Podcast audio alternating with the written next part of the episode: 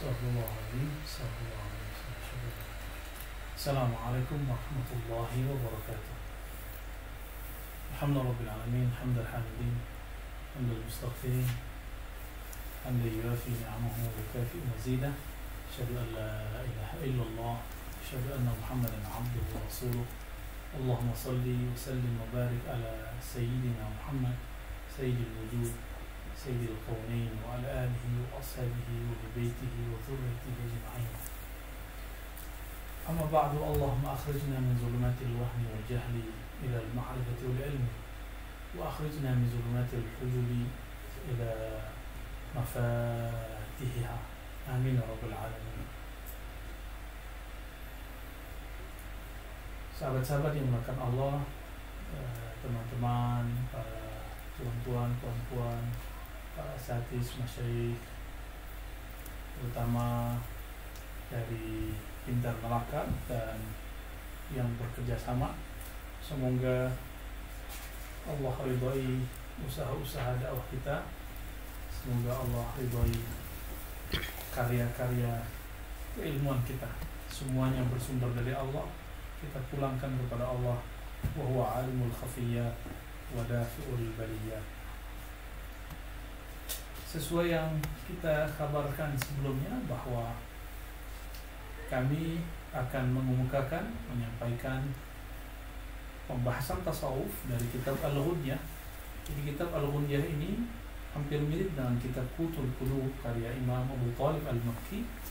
Begitu juga hampir sama dengan uh, kitab Al-Imam Al-Ghazali menjadi kisah pertama dan kedua pada mujallad ya juzuk pertama dan kedua. Namun ada satu hal yang penting di sini yang berbeda yaitu al-qismul khamis. Eh, Qism yang kelima fit tasawuf mengenai tasawuf. Beliau di sini memulai ada pembagian beberapa pertama tentang adabul muridin apa yang disebut murid kapan seseorang disebut murid kapan si murid atau salik orang yang suluk itu dianggap usul sampai kepada hadirat Allah.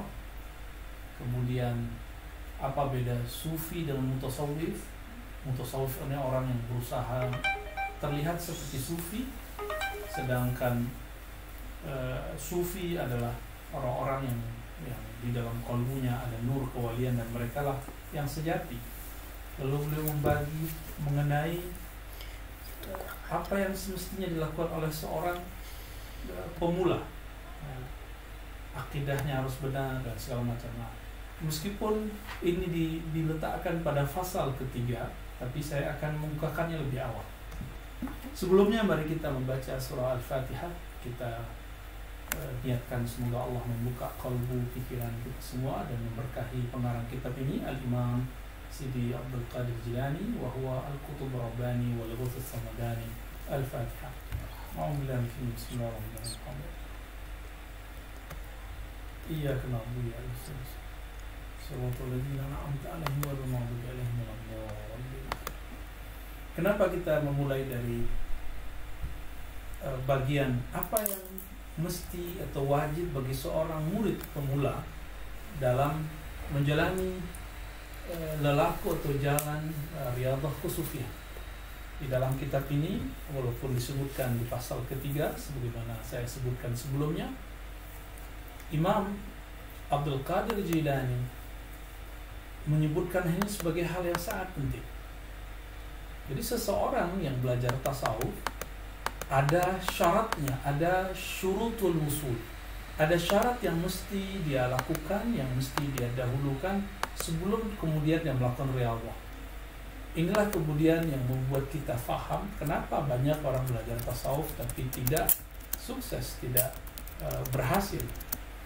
Banyak orang belajar tasawuf tarekat tapi kemudian ada yang terjebak kepada kebatinan, bahkan ada yang tersesat dan ada juga yang junun yang gila walaupun tidak banyak jumlahnya tapi menjadi momok atau menjadi kabar buruk bagi orang-orang yang mencintai tasawuf Al-Imam Sidi Syekh Abdul Qadir Al-Jilani mengatakan فَالَّذِي يَجِبُ عَلَى الْمُرِيدِ الْمُبْتَدِئ في هذه الطريقة الاتقاد الصحيح الذي هو الأساس yang pertama harus dimiliki oleh seorang murid supaya dia usul syarat lengkapnya, syarat yang sempurnanya dia bisa diterima di sisi Allah. Yang pertama adalah al-i'tiqad as-sahih, akidah yang sahih. Apa akidah yang sahih? Yang merupakan asas pokok atau utama atau pondasi. Aqidati salaf as-salih ahlus sunnati al-qadimati sunnatul anbiya'i wal mursalin yaitu akidah ahlus sunnah yang merupakan akidah salaf as-salih. Jadi akidah salaf salih ini yang kita kemudian sebut dengan ahlus sunnah al-qadimah sunnatul awwalina wal mursalin yang merupakan ajaran sunnah di sini artinya ajaran para nabi, para rasul, was sahabah, wat tabi'in. Akidah yang merupakan warisan para sahabat dan tabi'in wal awliya was siddiqin para wali dan para siddiqin ala ma taqaddama dzikru sebagaimana disebutkan uh, pada pertengahan kitab ini. Nah, sahabat-sahabat yang melakukan Allah, teman-teman, akidah yang sahih yang, yang diriwayatkan oleh ulama ahlus sunnati wal jamaah ini jika kita lihat Misalnya Al-Imam Abu Hasan Al-Ash'ari menyebutkan bahwa akidahnya sebagaimana disebutkan dalam kitab Al-Ibana adalah akidatu Al-Imam Abu Hasan Al-Ash'ari. Itu merujuk kepada Imam Ahmad ibn Hanbal. Karena beliau dikenal sebagai ulama yang mempertahankan akidah Sunnah sehingga diseksa sehingga kemudian beliau uh, dipenjara ya, dan semua siksaan diberikan kepada beliau. Al-Imam Ahmad bin Hambal lalu kemudian menjadi ikon, menjadi ikon simbol daripada akidah ahlus sunnah di zaman salafus salih. Bukan berarti Imam Syafi'i eh, tidak menjadi ikon, tapi Imam Syafi'i tidak pernah berpolemik, tidak pernah berkontradiksi, tidak pernah uh, berikhtilaf dengan banyak orang kecuali hanya dengan hafaz al-fard namun tidak sampai berikhtilaf dengan uh, kelompok kerajaan atau kekhalifahan. Al-Imam Ahmad ibn Hanbal dipaksa untuk meyakini akidah yang tidak benar, maka beliau menolak yaitu akidah mengenai Al-Quran itu makhluk. Nah, akidah ini kemudian diriwayatkan dalam banyak versi, banyak redaksi, banyak bentuk. Walhasil kemudian terjadilah ikhtilaf ibarat, perbedaan ibarat antara murid-murid beliau. Di antara murid beliau adalah Imam Zakaria As-Saji yang kemudian Zakaria As-Saji mempunyai murid Al-Imam Abu Hasan Ash'ari. Tapi di jalur lain ada Al-Marwazi. Al-Marwazi mempunyai murid nanti Al-Barbahari. Akhirnya akidah mereka secara ibarah berbeda, namun secara makna itu sama. Nah, jadi apa yang harus dilakukan oleh seorang murid? Yang harus dilakukan oleh seorang murid adalah mempelajari akidah yang sahih. Nah, akidah inilah yang diriwayatkan oleh para imam kita, oleh para masyayikh kita. Lalu yang kedua, sunnati wal amali biha amran wa nahyan. Ya. Hendaklah dia berpegang teguh dengan Alkitab dan Sunnah wal amal biha amran wa nahyan berpegang teguh dengan kitab dan sunnah lalu mengamalkannya baik secara amar atau nahi aslan wa far'an baik usulnya ataupun furuknya pokoknya ataupun cabangnya. Inilah yang kita sebut dengan mazhab. Maka seorang yang ber, bertoriqah ketika seorang ingin belajar tasawuf dia tidak mungkin terlepas daripada mazhab. Mazhab apa? Mazhab salafus saleh yaitu mazhab Imam Abu Hanifah Hanafi, mazhab Imam Muhammad bin Idris Syafi'i, mazhab Imam Malik Maliki, mazhab Ahmad bin Hanbal ataupun Hanbali. Ya. فيجعلها جناحيه يطير بهما في الطريق الواصل إلى الله عز وجل. Ya. Karena Al-Quran dan Sunnah itu merupakan dua sayap yang sudah dirangkum dalam mazhab maka ini bisa menjadi sayap untuk tariq al-wasil Allah. Jalan menuju Allah SWT. Al-Quran itu mengajarkan sholat. tapi bagaimana tata cara sholat itu tidak ada di dalam Al-Quran. Ada dalam hadis. Tapi hadisnya pun juga beragam. Hadisnya juga uh, bermacam-macam. Kita tidak menemukan tata cara sholat lengkap dari awal sampai akhir, dari takbir sampai kepada salam. Kecuali itu telah dikumpulkan oleh ulama-ulama mazhab. Ya. Lalu apalagi kata beliau? Jadi pertama harus bermanhaj akidah al-sunnah, yang kedua harus bermazhab, yang ketiga as-sidqu fil ijtihad. Kesungguhan dalam bermujahadah. Ya. Hatta yajid al-hidayah wal irsyad ilaihi wal dalil. Nah, inilah yang kemudian uh, diperlukan seorang muslim yang akan menjadi contoh sidik seseorang tidak sanggup sidik tidak mampu mencapai sidik kecuali seseorang tersebut mempunyai guru. Maka Imam uh, As-Suhrawardi mengatakan man la syaikha lahu fala yuflih. Siapa yang tidak mempunyai syekh maka tidaklah sukses tidaklah usul tidaklah sampai kepada Allah Subhanahu wa taala. Kalau dia sudah mempunyai guru, maka gurunya akan mengajarkan sedih, akan mengajarkan mujahadah, cara bagaimana untuk menata kolbu, bagaimana cara untuk uh, melepaskan belenggu syahwat nafsiyah. Ya. Inilah yang dikatakan dalam surah Al-Ankabul ayat 69, "Walladzina jahadu fina lanahdiyannahum subulana." Orang-orang yang bermujahadah, yang bersungguh-sungguh fina, fi di dalam atau dalam mencapai kami dalam berusaha menghadirkan eh, rasa bertuhan kepada kami ladah nahum subulana. Sungguh kami akan tunjukkan benar-benar kepada mereka subul. Subul berarti sabil jalan-jalan kami. Nah, inilah dalilnya kenapa tariqah itu banyak. Ada tariqah qadiriyah ada tariqah Naqsyabandiyah, ada tariqah Khalwatiyah, ada tariqah Syadiliyah, ada Syatariyah, ada Tijaniyah, ada Junaidiyah, ada Ghazaliyah. Bahkan ada tariqah-tariqah yang lain, ya.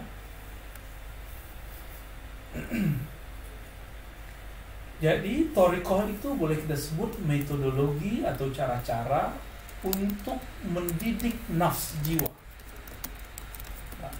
tahqiqus syariah menerapkan syariat itulah tariqah ujung dari tariqah itulah yang kita sebut hakikat ujung dari hakikat gabungan semuanya inilah yang disebut dengan ma'rifah pengenalan kepada Allah Subhanahu wa taala. Lalu apa yang harus dilakukan seseorang murid apabila dia telah sedek fil ijtihad sudah berguru sudah meniru sudah mengikuti jalan-jalan gurunya? Maka yang berikut yang keempat adalah yukhlis ma'allahi azza wa jalla ahdan bi alla yarfa qadaman fi tariqihi ilayhi wa la yad'uha illa billahi ma lam yasil ila Allah ya. mengikhlaskan dirinya bersama Allah Subhanahu wa taala ahdan dalam menyempurnakan janjinya.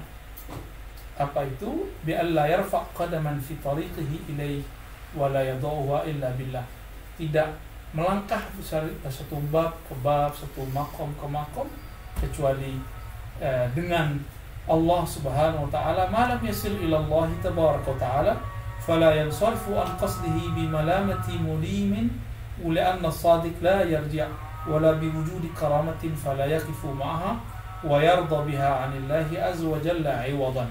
Kalau diterjemahkan orang-orang yang sudah ikhlas itu dia tidak akan berhenti karena cacian orang yang mencaci karena terjadinya suatu karamah daripada karamah. Salah kenapa? Malam yasil ilaihi karena dia belum usul kepada Allah Subhanahu wa taala. Nah, sahabat-sahabat yang melakukan Allah, inilah demikian yang perlu diperhatikan oleh seorang murid apabila dia sedang hendak bertorikoh belajar tasawuf mengenal Allah Subhanahu wa taala. Sekarang kita uh, masuk kepada pembahasan al-iradah. Apa yang disebut murid, apa yang disebut murad, ya. Amal iradatu fatarku ma alaihi al Jadi murid itu dari kata iradah. Apa arti iradah? Sudah menjadi bahasa kita kudrat iradah. Iradah berarti keinginan. Keinginan untuk usul kepada Allah Subhanahu wa taala.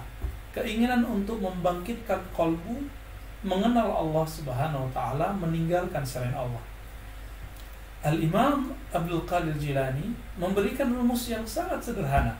Al-iradah fatarku ma alaihi meninggalkan kebiasaan-kebiasaan yang membuat kita terhalang kepada Allah, itulah iradah. Kita punya kebiasaan tidur lebih banyak 8 jam dalam semalam. Kita kurangi menjadi 6 jam. Dua jamnya kita belajar dan mengingat Allah Subhanahu wa taala. Ini disebut tarku ma'alaihi ada. Kita biasanya marah, emosi, lalu kemudian kita menahan marah. Maka ini disebut iradah kita biasanya setelah sholat kemudian eh, langsung jalan ya langsung berangkat pergi namun kalau kita ingin menjadi murid setelah sholat kita zikir sejenak Imam Al-Kattani mengatakan di antara ciri-ciri sholat seseorang tidak diterima bahwa orang ini ba'da salamualaikum dalam sholatnya menutup sholatnya dia langsung pergi Berarti selama sholatnya dia sedang merencanakan dia hendak ke mana. Dia tidak mengingat Allah subhanahu wa ta'ala. Lalu apalagi yang disebut iradah? Tahqiquha nuhudul qalbi fi talabil haq wa tarku ma siwa. Bagaimana praktek iradah? Nuhudul qalbi, kebangkitan kolbu, kesadaran kolbu dalam mencari dalam menuju Allah Subhanahu wa taala dan meninggalkan selainnya. Begitu kata beliau. Lalu bagaimana caranya? Idza taraka al-'abdu al-ibadata allati hiya huzuz ad-dunya wal ukhra fatajarradat hina izin iradatu. Apabila seorang hamba menekam ibadah yang mana eh, di dalamnya ada keinginan-keinginan duniawi bahkan ukhrawi tajarradat lalu dia meninggalkan itu hina izin iradatu maka di saat itulah dia mulai beriradah menjadi murid fal iradatu muqaddimatu ala kulli amri. Jadi seorang uh, murid apabila dia sudah punya iradah iradah itu lebih dahulu dari semuanya lebih awal. Setelah iradah baru qasdu niat. Setelah itu baru fi'lu baru beramal ya. Fahiya bad'u tariq kulli salikin ya. Maka iradah itulah awal dari semua makom para murid. Ini yang kita sebut dengan niat yang kuat. Niat yang kuat, tekad yang kuat, azam yang mantap untuk menuju Allah Subhanahu wa taala. Ya. Lalu beliau menyebutkan ada tiga ayat di sini, surah Al-An'am ayat 52, Al-Kahf uh, eh, 28 dan uh, beberapa ayat yang lain ya. Eh, surah An-Nahl ayat 3 4. Nah, sahabat-sahabat yang bukan Allah terlepas dari uh, pemaknaan tadi, kemudian beliau mengatakan al-murid man kana fihi hadhihi jumlah ya fahuwa abadan muqbilun 'ala Allah azza wa jalla wa ta'ati. Murid itu orang yang hatinya mau menghadap kepada Allah, dia berusaha uh, menekan egonya, menekan syahwatnya, menekan jiwanya untuk berjalan menuju Allah Subhanahu wa taala itu murid. Maka mereka melakukan riyadhah yang banyak ya. Sehingga teranglah kalbunya. Dengan terangnya kalbunya, maka Allah Subhanahu wa taala menjadikan firasahnya kuat. Inilah yang dikatakan banyak orang siapa yang melatih tubuhnya, maka tubuhnya kuat. Siapa yang melatih jiwa dan kalbunya, maka jiwa dan kalbunya pun kuat. Orang yang setiap hari berjalan satu jam 60 menit setiap hari maka setelah 40 hari dia akan sanggup berjalan mungkin tiga jam begitu juga orang yang berlatih zikir setengah jam 30 menit 60 menit setiap malam setiap hari setelah 40 hari dia akan mengalami nahpa kebangkitan ya Namun pada awal-awalnya ini terasa berat. Ini terasa sangat uh, sangat menyiksa bagi sebagian orang ya. Nah, sahabat-sahabat, teman-teman yang melakukan Allah, apabila seorang murid istiqamah, istiqamah, istiqamah, dia kemudian um, mampu mendisiplinkan dirinya dalam beramal, lalu dikatakan dalam teks ini, wayakna dia tidak suka popularitas untuk awal-awal ya fala yakhtaru hamda ibadillah. Dia tidak memilih pujian hamba-hamba Allah ya. Yu'nisu bil khalwati Allah. Dia lebih senang berkhalwat ya. Dia lebih senang kemudian menjauhkan diri dari orang dan mencukupkan diri dengan Allah Subhanahu wa taala ya. Wa yatahabbab ila rabbih bi kasratin nawafil. Lalu dia kemudian suka melakukan amal-amal yang nafilah. Amal nawafil itu amal yang sesuai bagi kondisi ahwal jiwa seseorang. Maka tidak semua amal itu baik bagi seseorang. Sebagai contoh, ada seseorang yang dia belum cukup untuk memahami Al-Quran. Dia belum kuat untuk membaca cahaya-cahaya dalam Al-Quran. Maka yang paling afdal bagi dia adalah dia berzikir kepada Allah Subhanahu wa taala. Kemudian apabila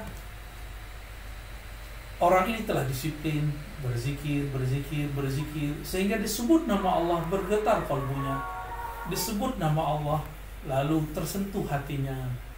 Orang-orang seperti ini barulah kemudian diberikan wirid Quran apabila dia telah istiqomah dengan zikir, dengan Quran, sholat sunnah, maka setelah itu yatahabbab ila rabbih bikasratin nawafil. Barulah ia menjadi orang yang suka mengamalkan nawafil mukhlisan lillahi ta'ala hatta yasila ila Allah azza wa jalla. Ya. Menjadi ikhlas yahsul fi zumrati ahbabillah dia menjadi kekasih Allah maka di saat itulah yusamma muradan dia menjadi seorang murid yang telah diangkat menjadi murad. Ya. Jadi kapan si murid diangkat jadi murad? Apabila dia telah jatuh cinta kepada Allah. Jika tadinya beramal dengan obsesi, beramal dengan keinginan, keinginan dirinya, maka sekarang dia beramal tergantung dengan gerakan-gerakan uh, khatir-khatir yang Allah kirimkan di kalbunya jika awalnya dia beribadah karena ada keinginan ingin usul kepada Allah, ada semangat, ada perasaan yang kita sebut e, berlebihan, maka setelah itu dia beribadah bukan lagi dengan keinginan untuk seperti tadi, tapi dia beribadah karena ingin dicintai Allah Subhanahu wa taala. Seseorang yang dicintai oleh Allah dan mencintai Allah, iradahnya menjadi iradah Allah, kehendaknya menjadi kehendak Allah. Maka dia tidak lagi beramal dengan nafsunya dia telah beramal dengan dengan kolbunya nah, orang-orang inilah yang kemudian disebutkan oleh Imam Abdul Qadir Jilani tahuttu anhu azqalu saliki tariqillah. Dulu jika zikir cuma 100, 1000 itu jadi beban atau menjadi sesuatu yang berat. Sekarang itu menjadi zikir yang ringan ويغسل ويغسل بماء رحمة الله ورأفته ولطفه kalbunya, jiwanya, ruhnya telah dimandikan dengan cahaya rahmat Allah Subhanahu wa taala. Fayubna lahu baitun fi jiwarillah. Nah, orang-orang seperti ini sudah mempunyai posisi di sisi Allah Subhanahu wa taala, maka orang-orang seperti ini takhla alaihi anwa'ul khala' wa huwa al-ma'rifatu billah wal unsu bih maka yang ada di dalam dirinya hanyalah uh, keintiman, kemesraan dengan Allah Subhanahu wa taala. Nah, di saat itulah dia menemukan namanya di sisi Allah. Jadi seorang murid apabila dia telah menanggalkan iradahnya, terbukalah hijab darinya, maka Allah panggillah dia dengan nama yang nama itu berkaitan dengan Asmaul Husna. Maka Allah berilah dia gelar gelar-gelar yang membedakan dia daripada wali-wali yang lainnya. Maka kita kalau membaca biografi ulama-ulama, ulama-ulama terdahulu, terutama wali-wali Allah, masing-masing mereka mempunyai gelar-gelaran yang berbeda dengan gelar yang lain. Inilah yang dikatakan dalam hadis Nabi, la yazalu 'abdul mu'min yataqarrabu ilayya bin nawafil. Senantiasalah hambaku yang mukmin mendekatkan diri kepadaku dengan amal-amal yang sunnah hatta uhibbah sehingga aku jatuh cinta kepadanya. Orang yang sudah jatuh cinta kepada Allah, Allah yang juga jatuh cinta kepadanya, maka tiada lagi iradahnya. Tidak lagi kehendaknya, yang ada hanya kehendak Allah. Tiada lagi dayanya kecuali hanya daya Allah. Tiada lagi energinya kecuali energi dari Allah Subhanahu wa taala. Inilah yang kemudian dikatakan dalam hadis ini. Faida ahbabtuhu apabila aku telah mencintai hambaku wa yadahu wa rijlahu wa fu'adah. Hmm, ini salah satu versi dari uh, redaksi hadis-hadis yang ada. Apabila aku telah mencintai hambaku, maka samanya menjadi samaku, pendengarannya menjadi pendengaranku, basarnya menjadi basarku, lisannya menjadi lisanku, fuadnya menjadi fuadku. Ini yang kita sebut dengan fana'us sifat. Seorang yang cinta kepada Allah, maka fana adalah sifatnya dalam sifat Allah. Sama dan basar kita sebut dengan sifat. Apabila kita belajar sifat 20, ada yang disebut sifat ma'ani. Salah satu sifat ma'ani itu sama. Sam'ullah, kemudian basar. Sama'nya Ar-Razi hanya terbatas 10 meter. Namun jika sabaknya Allah bisa tembus lebih. Sayyidina Umar radhiyallahu taala anhu diizinkan Allah Subhanahu wa taala untuk mendengar sesuatu yang tidak mungkin didengar oleh telinga fisik, telinga biologis, telinga jasad. Namun dengan izin Allah, Allah gantilah samaknya, Allah gantilah basarnya, maka dia melihat yang tidak dilihat oleh mata, dia mampu mendengar yang tidak didengar oleh telinga. Inilah yang disebut kuntu. Akulah yang memperdengarkan itu kepadanya. Akulah yang memperlihatkan itu kepadanya. Jika dia berkalam, kalamnya kalamku. Jika dia berfikir, fikirnya dariku.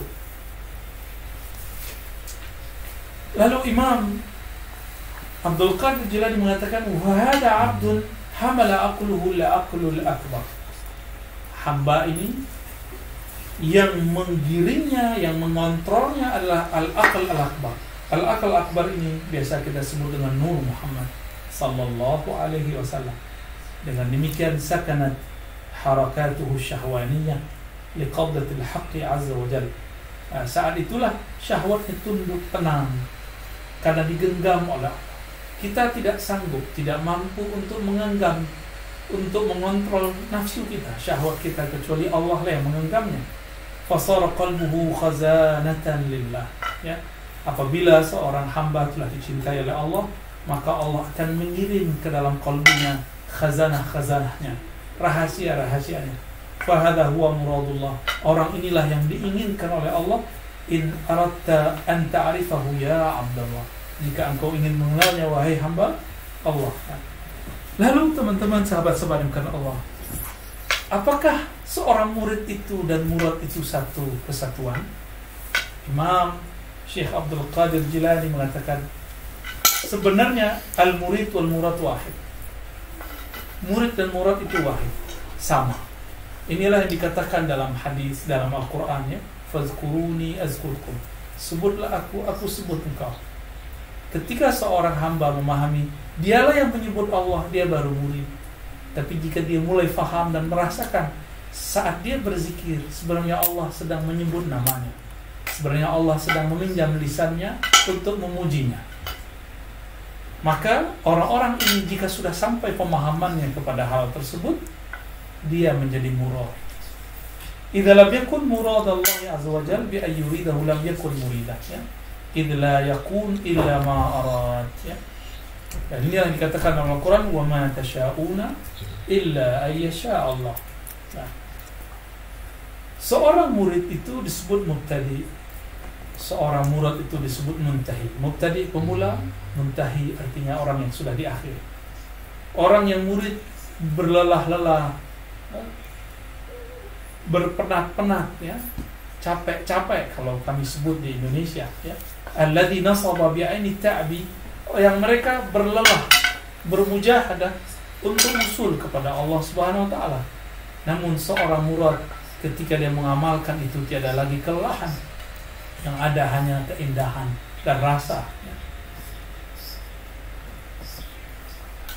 Lalu Al-Imam Syekh Abdul Qadir Jalani mengatakan, "Fal murid talib wal murad matlub." Seorang murid itu talib, seorang yang menuntut mencari, sedangkan murad itu yang menuntut, ya.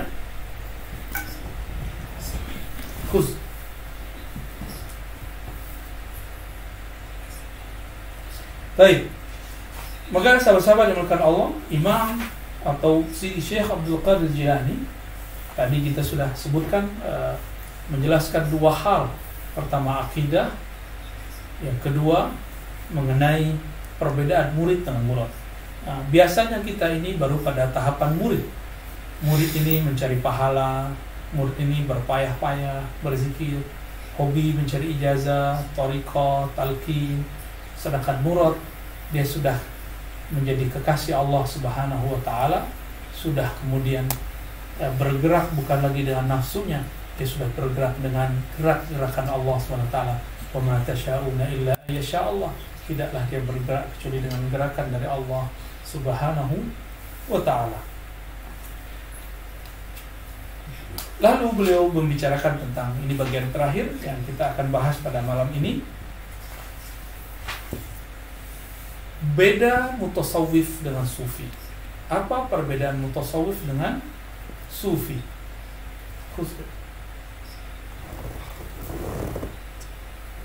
Perbedaan mutasawif dengan sufi, mutasawif ini kita sebut dengan murid. Orang yang sedang berusaha mempelajari zikrullah. Orang yang sedang berusaha meniru memakai pakaian-pakaian sufi, belajar-belajar tasawuf. Ini disebut dengan mutasawif. Adapun sufi adalah orang-orang yang sudah menjalani itu dan sudah mencapai kepada ujung daripada tasawuf. Fal mutasawwif alladhi takallaf an yakuna. Nah, mutasawwif itu orang yang sedang berusaha menjadi sufi. Wa yatawassal bijudi ila an yakuna. Taqammas bi tariq al-qawm wa akhadha bihi yusamma mutasawwifan kalau dia mencoba memakai bajunya mereka, mencoba gaya mereka, riadah mereka, ini disebut mutasawif. Kama yuqalu liman labisal qamis taqammus. Ya. Seperti disebutkan orang yang pakai kamis disebut taqammus. Orang-orang yang uh, yang mencoba membawa dirinya disebut uh, mutakallif ya.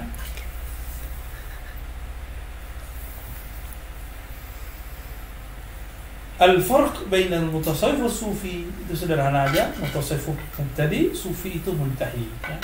Ah, biasanya kekeliruan itu muncul pada mutasawwif. Mutasawwif inilah kemudian yang menjadi masalah di kalangan ulama-ulama uh, syariah, ulama fikih yang biasanya mereka ejek. Ya.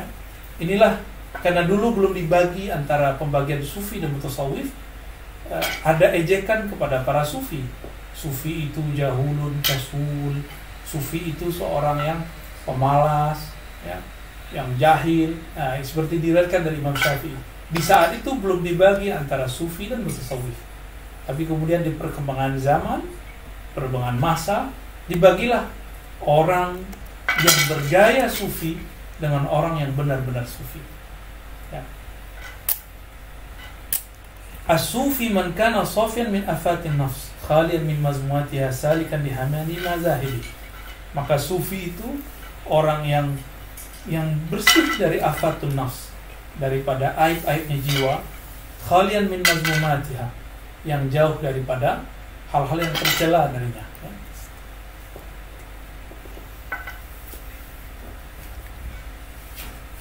Jika digabung al-murid al-mutasawwif mukabidun nafsihi. Jadi murid mutasawwif orang yang punya iradah kepada Allah Subhanahu wa taala lalu kemudian mengikuti jalan kesufian dia berjuang bermujahadah bermujahadah bermujahadah. Namun semuanya belum eh, menjadi sesuatu yang uh, muncul dari nur kolbunya tapi masih uh, bergerak dengan jiwanya. Nah berdasarkan ini kita ringkas ya eh, tapi dalam bahasa saya bahwa murid itu disebut torikoh nafsiyah. Sedangkan murad disebut dengan torikoh ruhiyah. Murid torikoh nafsiyah murad torikoh ruhiyah. Torikoh ruh. Murid ini kemudian uh, sibuk dengan bagaimana cara untuk memperbanyak ibadah ritual ya latihan-latihan. Sedangkan murad dia sudah ingin makanannya sekarang adalah ma'rifat Sedangkan murid makanannya adalah ijazah dan wirid, khataman, dan segala macamnya.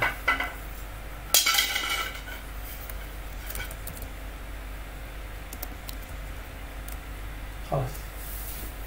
Baik. Visual. Ada. Ya. Barangkali itu dulu eh, sembari berjalan kita bisa diskusi uh, itfa uh, saudara udah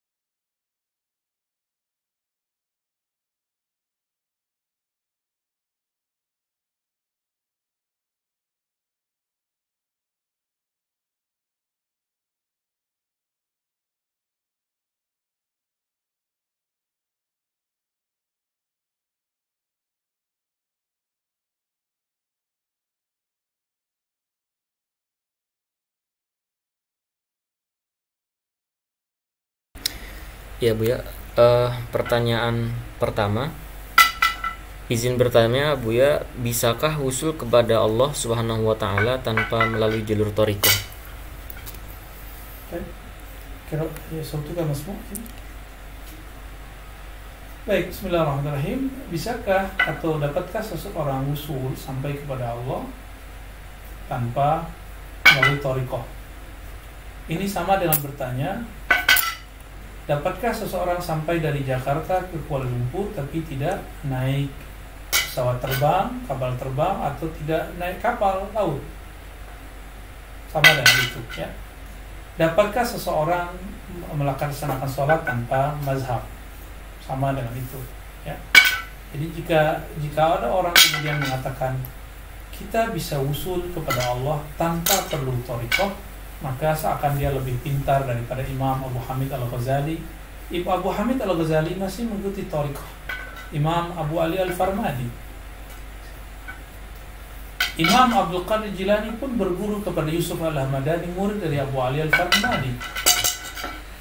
Imam Abdul Hasan Syazili masih berguru kepada Ibnu Mashis.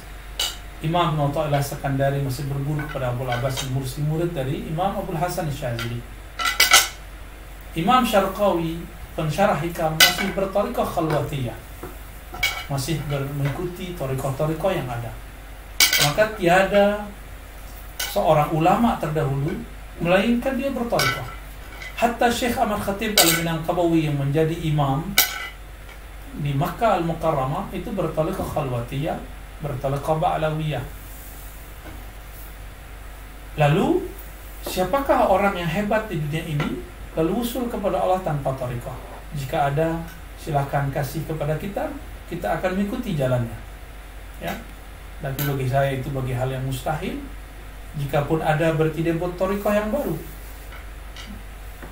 Lebih kurang seperti itu ya. Wallahu a'lam. Baik uh, Buya pertanyaan kedua. Dari Reliana Abdul Rahman pertanyaan kedua ini sahabat um, minta tolong ditanyakan kepada kepada Abu ya bagaimana cara menghilangkan mabuk ketika berzikir. Mabuk, sakar ya, mabuk dalam berzikir itu disebabkan apabila kondisi ruhani atau kolbu e, menguasai jiwa ya. Seperti seorang yang sedang jatuh cinta sedang mabuk e, kepada kekasihnya apa yang harus dilakukan Pertama, jika dia memejamkan mata, dia harus membuka matanya. Karena dengan begitu akalnya menjadi aktif. Jadi caranya adalah mengaktifkan kembali akal pikirannya. Karena di saat dia mabuk seperti itu, eh, hal yang bisa membuat dia menjadi normal kembali adalah akluhu. Akal eh, sehatnya, intelektualnya diaktifkan kembali. Jadi rasio yang ada dalam minda seseorang inilah yang kemudian harus diaktifkan uh, mesti diaktifkan kembali. Jadi dia mesti berpikir kenapa aku seperti ini. Nah, apa perlu aku seperti ini? Dengan demikian dia akan sampai kepada kesadaran kembali. Jadi caranya membuka mata lalu berpikir yang normal. Ya. Lanjut. Pertanyaan berikutnya, Buya, dari Ibu Erni dari Kelantan, Malaysia. Pertanyaannya bagaimana untuk kerohanian tetap terhubung? Rohani supaya terhubung. Ya. Agar rohani terhubung senantiasa kepada Allah, maka seseorang harus sampai kepada uh, apa yang kita sebut dengan mahabbah. Dalam hadis Nabi yang sahih riwayat Imam Bukhari, Nabi mengatakan, "Anta ma'aman ahbabta." Engkau akan bersama dengan yang engkau cintai. Siapakah yang mesti dan wajib kita cintai tentu Allah. Nah, tapi mampukah seseorang menumbuhkan cinta jika dia tidak kenal kepada yang dicintai? Kan tidak mungkin. Oleh karena itu, babul mahabbati al ma'rifatu ya. Babul uh, mahabbah uh, bab pintu daripada cinta itu adalah kenal. Kenal dulu baru ia sanggup mencintai jika dia telah mencintai, maka ibadah pun tidak menjadi beban. Satu nafas pun menjadi ibadah kepada Allah. Tidak perlu kemudian dia merasa susah payah. Biasanya orang kalau belum cinta kepada Allah, dua rakaat pun sangatlah berat. Tapi jika sudah sangat cinta kepada Allah, dua rakaat di tengah malam, satu rakaat di akhir malam, sangat dirindui. Bukankah seorang kekasih merindukan ketemu kekasihnya? Inilah jawaban imam-imam kita terdahulu. Maka Imam Sufyan Ats-Tsauri mengatakan, "Bukankah seorang kekasih suka berduaan dengan kekasihnya?" Itulah seorang yang ingin bersama Allah, dia merindukan waktu-waktu sepi, tiada yang lain kecuali dia dan Allah Subhanahu wa taala. Jadi bagaimanakah cara supaya tetap terkoneksi, terhubung selalu senantiasa kepada Allah, maka kenalilah Allah, kenalilah sifat-sifatnya, bacalah namanya, cintailah dia, maka cinta kita akan bakok, cinta kita akan selalu terhubung. Wallahu a'lam Baik, terima kasih Ibu ya. Pertanyaan berikutnya, bagaimana caranya menghilangkan rasa dengki, iri, dendam di dalam hati dan mengubah hal tersebut menjadi cinta dan rindu. Iri dengki dalam hati, bagaimana cara memperbaikinya? Jika kita mengikuti Tariqah Imam Abu Hamid Al-Ghazali dalam Ihya Ulumuddin di jilid 3, beliau mengajarkan banyak cara. Namun, jika kita simpulkan pertama, sebagaimana seorang tobi dokter, itu yang ditanya pertama kali adalah diagnosa sebab. Ketahui dulu sebabnya, sebab kenapa dia iri, maka dari sebab itu kita akan tahu apa obatnya.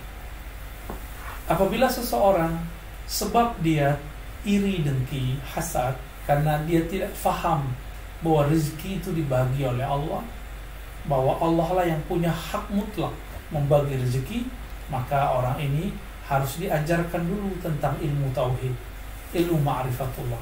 Dengan demikian, rasa iri dengkinya pun hilang.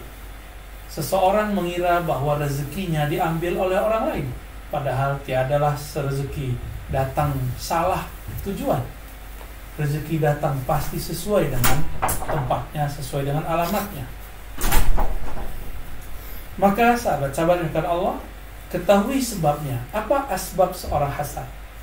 Jika asbabnya tadi, maka ketahuilah ilmu mengenal Allah taala bahwa Allah Maha Pemberi rezeki. Dan yang kedua, apabila sebabnya adalah karena dia lalai kepada Allah, maka hal yang pertama kali dia harus pelajari adalah bagaimana cara menyebut nama Allah di dalam kalbunya. Tidaklah seorang iri dengki kecuali ketika kalbunya lalai, lalu syaitan membisikkan ke dalam kalbunya hal-hal yang kita sebut was-was bahwa kamu e, seharusnya begini, kamu semestinya begini, dia tidak dapatlah ini, tidak dapat itu, kamulah yang semestinya dapat. Nah, was-was itu akan di, akan pergi apabila seseorang ada nur zikir dalam kalbunya. Nah. Baik. Baik Buya, e, pertanyaan berikutnya dari Mustaki izin bertanya Buya dalam kitab Naswahihul Ibad Naswahil Naswahil Ibad ibad maupun masnya di sini ya. disebutnya ibadah. Hmm. Dalam kitab Naswahihul Ibad, Syekh Abdul Qadir Al Jilani berpendapat wali itu adalah rojulun lahu kolbun bila lisanin yang diberikan Allah yang diberikan Allah terang hatinya. Nah pertanyaannya apakah wali, para wali itu juga disebut sufi? tidak semua wali itu sufi. Ada wali yang faqih, yang ahli fiqih, ada wali yang ahli hadis, ada wali yang ahli akidah. Bahkan ada wali yang mana dia seorang raja, seorang sultan, seorang pemimpin negeri. Ada wali yang dia hanya seorang pemuda, ada wali yang mana dia seorang pedagang, seorang tajib, ya, seorang yang yang berjualan, berdagang, berniaga ada wali yang dia seorang mu'alim guru. Ada wali yang dia hanya seseorang yang tidak dikenal, seorang yang mastur, mahmul. Namun, kebanyakan wali itu di kalangan sufi. Ini diakui oleh banyak masyayikh kita karena mereka tahu jalan menjadi wali. Uwais Al-Qarni adalah seorang pemuda yang mana dia hanya tahu cara untuk merawat orang tuanya dengan cara dia merawat orang tuanya, dia menghilangkan nafsunya beribadah.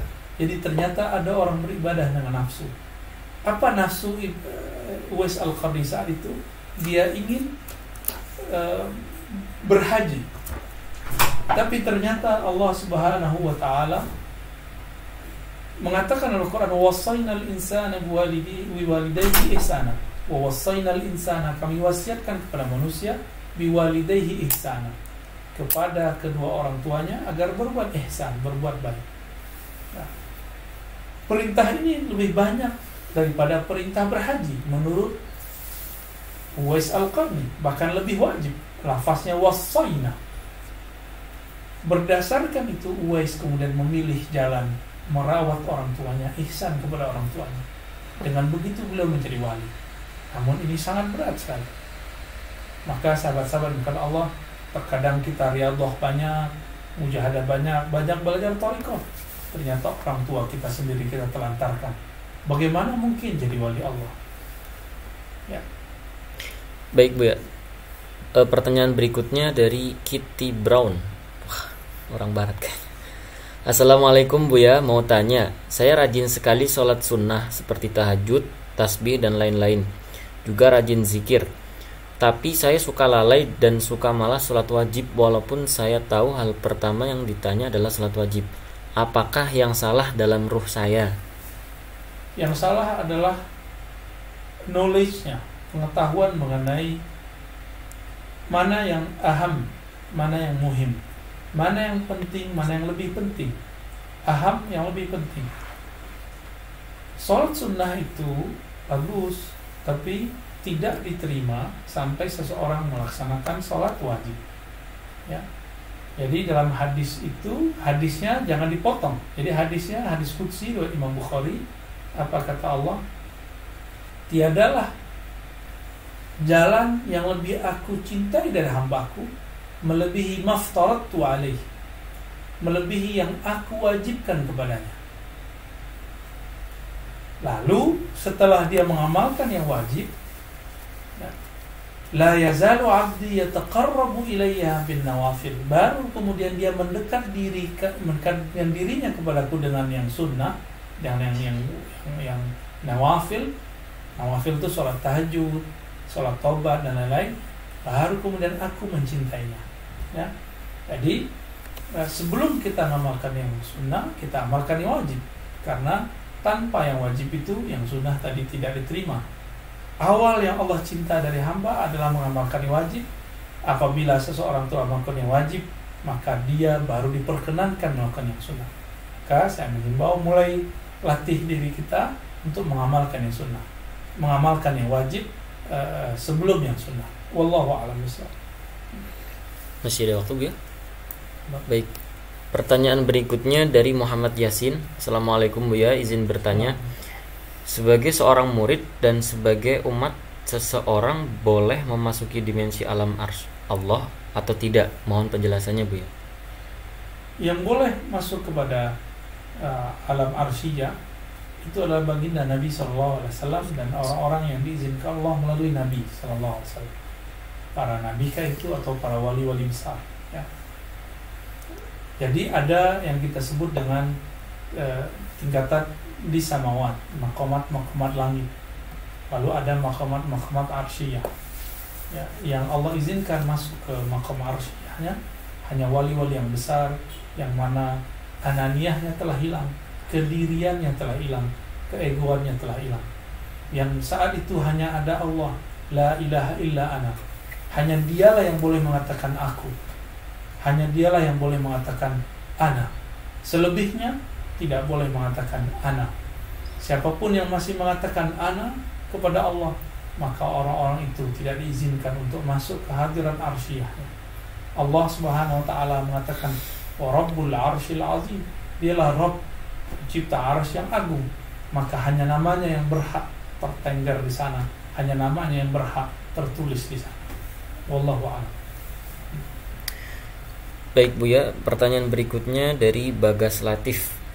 Bagaimana Buya ya cara agar ibadah ataupun zikir yang saya lakukan benar-benar karena Allah sedangkan ada masalah dunia yang belum terselesaikan sehingga dalam ibadah harapan dunia pun menjadi lebih besar. Yang pertama carilah guru mursyid yang mukhlis, mukhlas. Mursyid yang bisa membersihkan hati kita dari eh, amalan-amalan yang diniatkan untuk dunia, bahkan akhirat. Para uh, murid semenjak dahulu itu sering terjebak kepada khasiat-khasiat amalan, rahasia-rahasia amalan. Maka kita tidak ya, tidak jarang mendengar ada orang mengatakan amalkan ini nanti urusanmu selesai. Amalkan ini rezekimu lancar. Orang seperti ini dia beramal bukan karena Allah tapi karena ingin dilancarkan rezekinya. Orang seperti ini belum disebut mukhlisin apalagi mukhlasin orang ini masih awam. Dia berzikir karena ada maunya. Dia zikir karena ada kehendak di balik zikir itu. Lalu bagaimana caranya? Dia harus punya pembimbing yang bisa mengangkat ya mengeluarkan dia dari uh, hijab tadi hijab beramal karena duniawi lalu kemudian kepada ukhrawi lalu meninggalkan dua-duanya hanya kepada yang punya dunia dan akhirat yaitu Allah Subhanahu wa taala. Nah, lalu yang kedua dia belajar ma'rifatullah, belajar mengenal Allah Subhanahu wa taala. Karena jika orang mengenal hakikat bagaimana sebenarnya Allah Subhanahu wa taala, dia akan malu menghadiahkan atau meniatkan ibadahnya karena untuk urusan-urusan duniawi.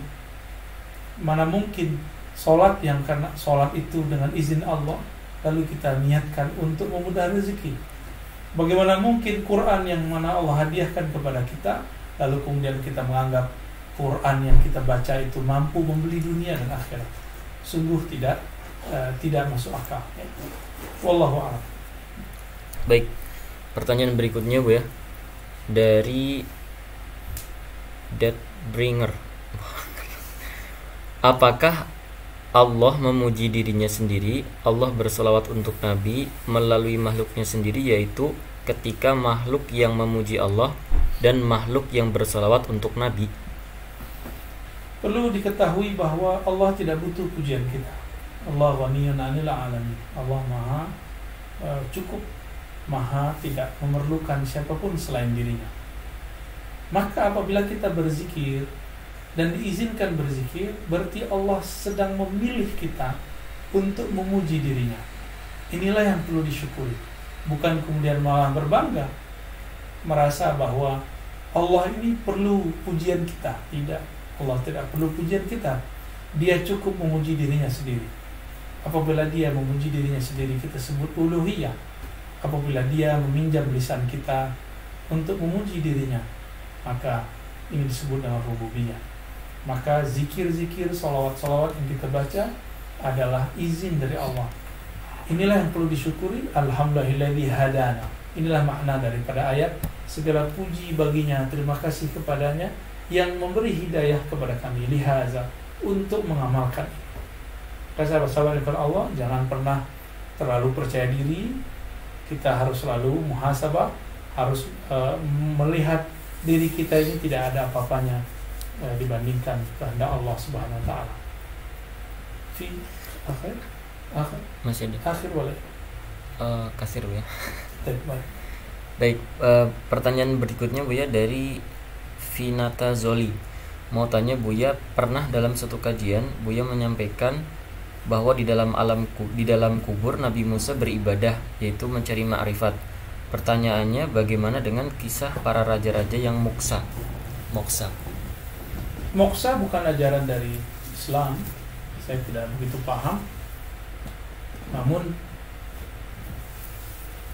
yang tepat itu bahwa itu bukan kata-kata saya sebenarnya tapi eh, hadis Nabi riwayat Imam Bukhari bahwa Nabi SAW mengatakan itu Musa sholli fi qabri aku melihat eh, Musa sholat di kuburnya karena beliau melihat Sayyidina Musa sholat di dalam kuburnya lalu muncullah pertanyaan ulama-ulama kita ayu sholatin sholat apakah itu Ya. ayu sholat.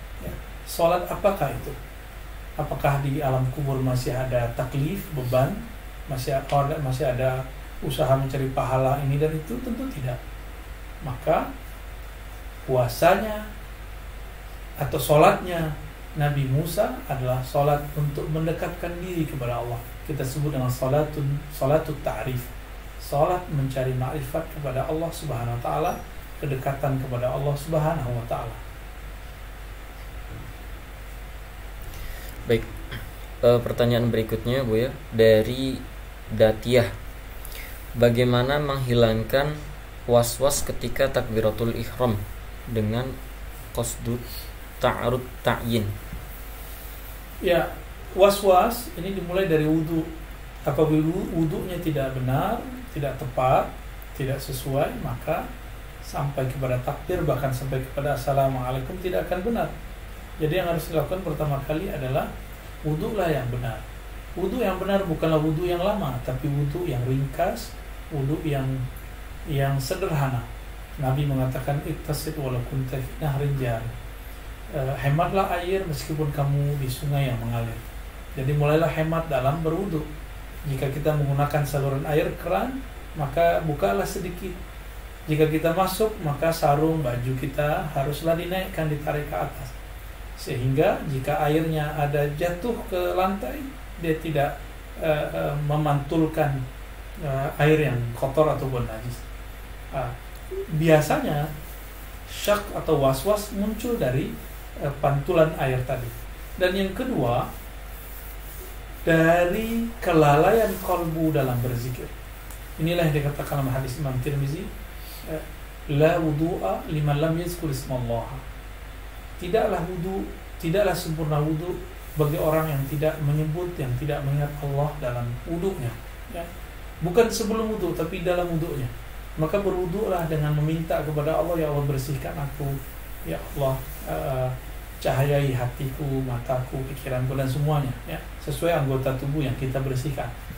Jadi uh, asbidul wudu Nabi mengatakan sempurnakan wudu baru kemudian takbirnya hilang dari was-was tidak wajib mm, uh, berlafaz talafusnya soli uh, dengan bahasa Arab boleh dengan bahasa Melayu, bahasa Jawa, bahasa Madura, bahasa Bugis, bahasa Minangkabau boleh yang penting setelah takbir semuanya dalam bahasa Arab.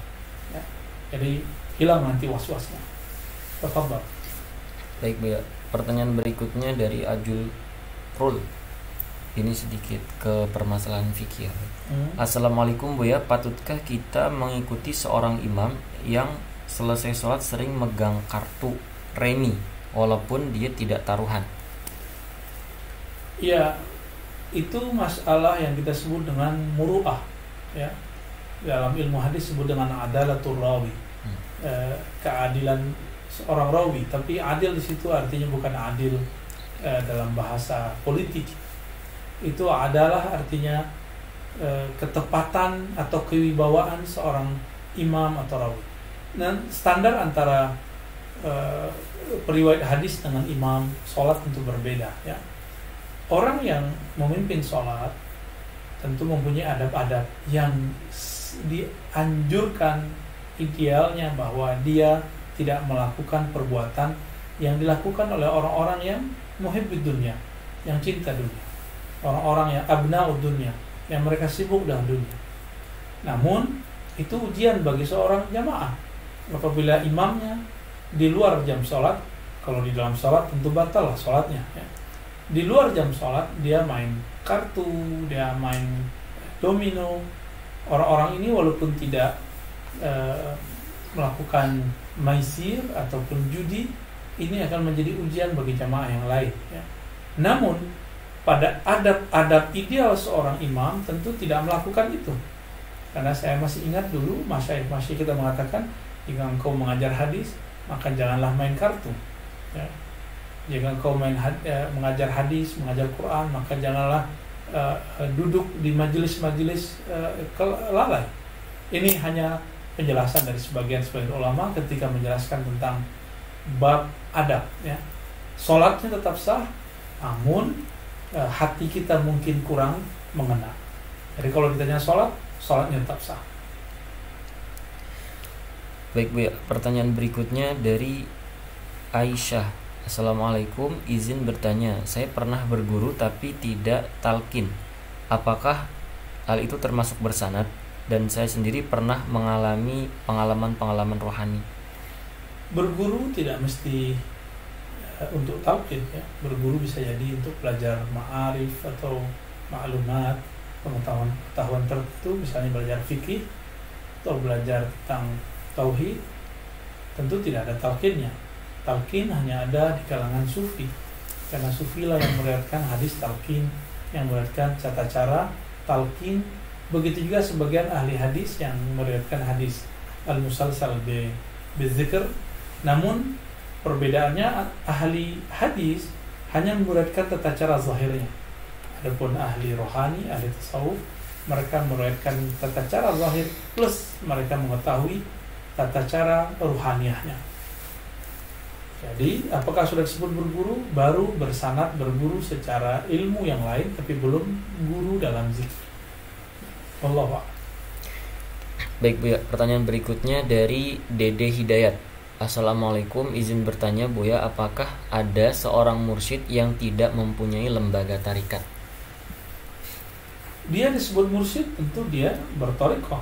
Jika dia mursyid tapi tidak bertorikoh, berarti torikohnya tidak bertorikoh, torikoh tanpa nama. Seperti ada eh, toko, ada kedai tapi tidak bernama. Ya, itulah namanya. Kedai tidak bernama mursyid tidak bertorikot. Itulah nama torikohnya. Sombong sekali orang mengatakan atau disebut mursyid lalu tidak torikot. Mungkin beberapa mursyid tidak menyebut nama torikohnya karena khawatir muridnya uh, gengsi atau muridnya terganggu dengan nama torikoh. Karena kita hidup di masa orang malu bertorikoh. Dulu seorang guru saya ada seorang ahli hadis itu mengatakan zaman sekarang Ar-Razi kita harus menyembunyikan nama Toriko. Namun saya tidak sepakat kalau bukan kita lagi yang akan memasyhurkannya, mengangkatnya, maka lewat siapa lagi? Yang yang tua-tua sudah wafat ya, yang muda-muda sudah mengikuti eh, kesibuk, mempunyai kesibukan-kesibukan yang berbeda. Maka e, biiznillah kita minta izin, minta kekuatan dari Allah agar e, membersamai kita dalam menghidupkan kembali uh, nama-nama toriko, ajaran-ajaran toriko. Nggak usah malu, tidak usah gengsi, tidak usah tidak percaya diri. Orang yang berguru akan punya keberanian yang besar. Tapi karena seseorang tidak berguru, maka keberaniannya hilang. Nauzubillah Baik Bu ya. Um, pertanyaan berikutnya tentang alam-alam. Hmm. Dari Tamim. Ada alam mulki, alam lahut, alam hahut Nah, yang ditanyakan adalah alam haud itu apa, Bu ya? Ya, saya luruskan dulu. Ada alam mulk atau alam malak ya. Alam, alam malak itu alam nyata. Kita sekarang di alam nyata, ya. Pemandangan yang teman-teman lihat sekarang itu pemandangan nyata. Yang kedua, lebih halus itu alam malakut, alam malaikat. Lebih naik, naik lagi alam jabarut. Ya. Alam malaikat, alam jabarut, alam jabarut berarti Eh, kerajaan para ambia dan rasul di sana. Arwah-arwah para nabi para rasul para wali juga para malaikat-malaikat yang mulia. Lalu lapisan berikutnya disebut alam lahut. Lahut alam keilahian.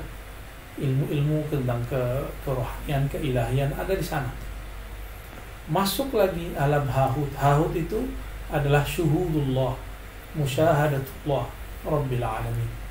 Alam penyaksian ini yang disebut dengan hakikatul ihsan anta abudallah ka'annaka tara.